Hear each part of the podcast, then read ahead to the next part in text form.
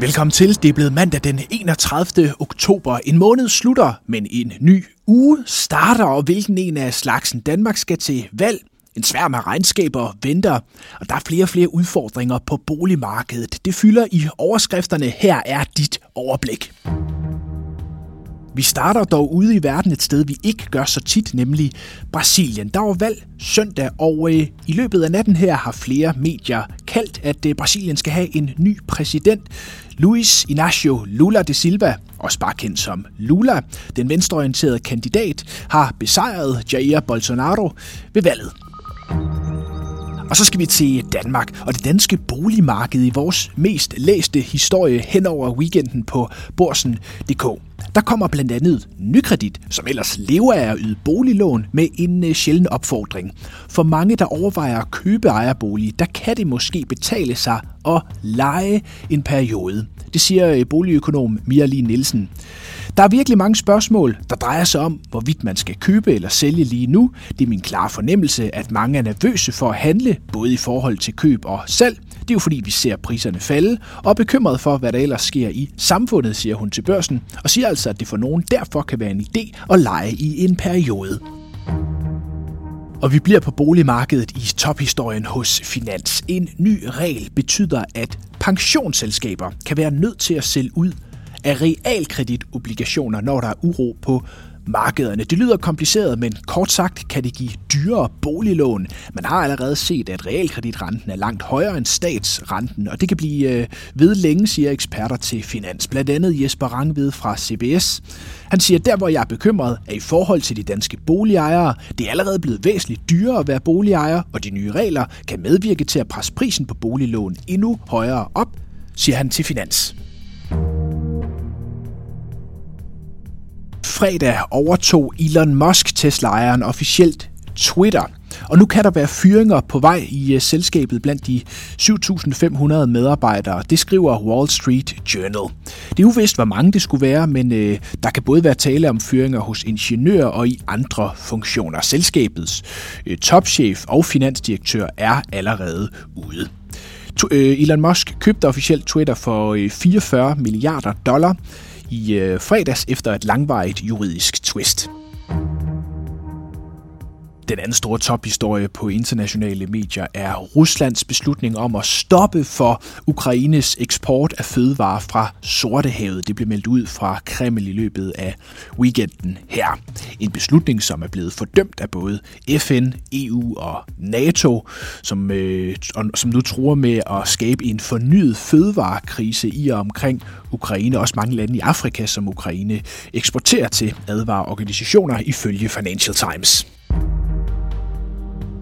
til et kig på aktiemarkedet. Det er ugen derpå efter en chokuge for mange af tech-giganterne i USA, som fik store tæsk efter deres øh, regnskaber. Det galt for eksempel Facebook-ejeren, Meta, Google-ejeren, Alphabet. Og også øh, Amazon var fredag nede med 14% på et tidspunkt, men slap med et fald på 7%.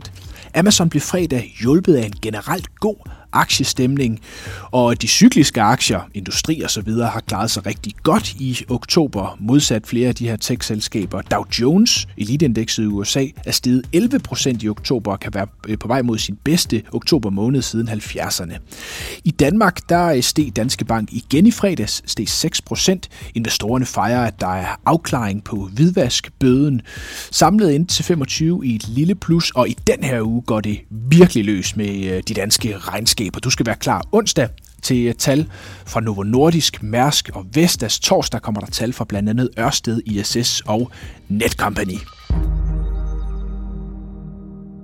Men inden vi når dertil, så er der som bekendt en anden øh, vigtig begivenhed i morgen, tirsdag.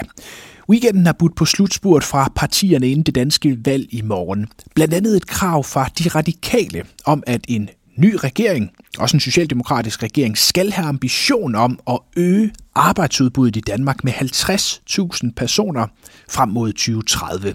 Det skal blandt andet ske ved at udfase efterlønnen. Ifølge politiske kommentator Helle Ip her for børsen, så forsøger de radikale at vende tilbage mod midten i den økonomiske politik, men der er dog et problem. De radikale store problem er jo så, at mens partiet øh, selv står øh, nærmest til en halvering i målingerne, så ser det ud som om øh, Lars Løkke Rasmussen og Moderaterne faktisk er løbet med rollen som et reformvenligt midterparti. Øh, Moderaterne har i hvert fald kunne tiltrække en hel del øh, vælgere, der før har stemt på de radikale. Øh, men det her tema, øget arbejdsudbud, er noget, vi helt sikkert kommer til at høre mere til. Men hvis der bliver rødt flertal efter valget, så er spørgsmålet om så stor en reform, som de radikale kommer med her, kan gå igennem rød blok efter et valg. Nu kan man jo skrive hvad som helst i et regeringsgrundlag, øh, men selvfølgelig går Venstrefløjen aldrig med til klassiske arbejdsudbudsreformer i den størrelsesorden. Det anser jeg for helt utænkeligt, og derfor er det også en, en kamp om retningen, der er i gang i øjeblikket. Øhm, Enheds, enhedslisten og SF, øh, de brugte jo også søndagen til at protestere voldsomt øh, imod øh, de her tanker fra de radikale, og man skal huske på, at forud for regeringsdannelsen i 19, der var der også et kæmpe drama, hvordan øh, arbejdsudbud og øget beskæftigelse overhovedet skulle forstås. Og dengang var det jo med møjere besvær, at de radikale fik skrevet ind, at bundlinjen som minimum øh, skulle gå i nul.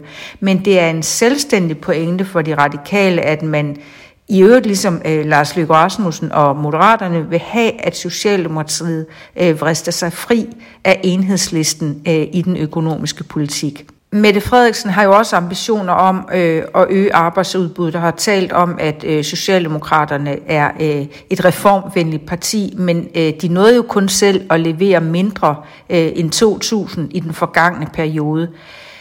Jeg er dog sikker på, uanset om det ender med et rent rødt flertal på tirsdag, eller moderaterne får øh, de afgørende stemmer, øh, så kommer en ny regering til at levere et eller andet på det her spørgsmål om arbejdskraft og arbejdsudbud. Ja, det er altså dagen inden øh, valget, jeg har her til sidst spurgt Helle Ibom, hvad øh, hun mener, man særligt skal holde øje med tirsdag i forhold til det her. Det er måske faktisk ikke så meget de radikale, men snarere om eh, Lars Løkke Rasmussen og Moderaternes mandater vil kunne erstatte enhedslisten.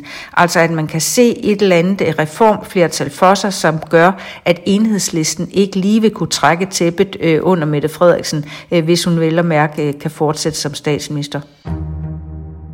Ja, det sagde børsens politiske kommentator. Du kan følge alle de øh, sidste meningsmålinger, sidste udmeldinger fra partierne inden valget tirsdag. Det kan du på borsen.dk. Tusind tak, fordi du lyttede til øh, mandagens briefing her. Vi er selvfølgelig tilbage i morgen. Indtil da, have en øh, rigtig god dag.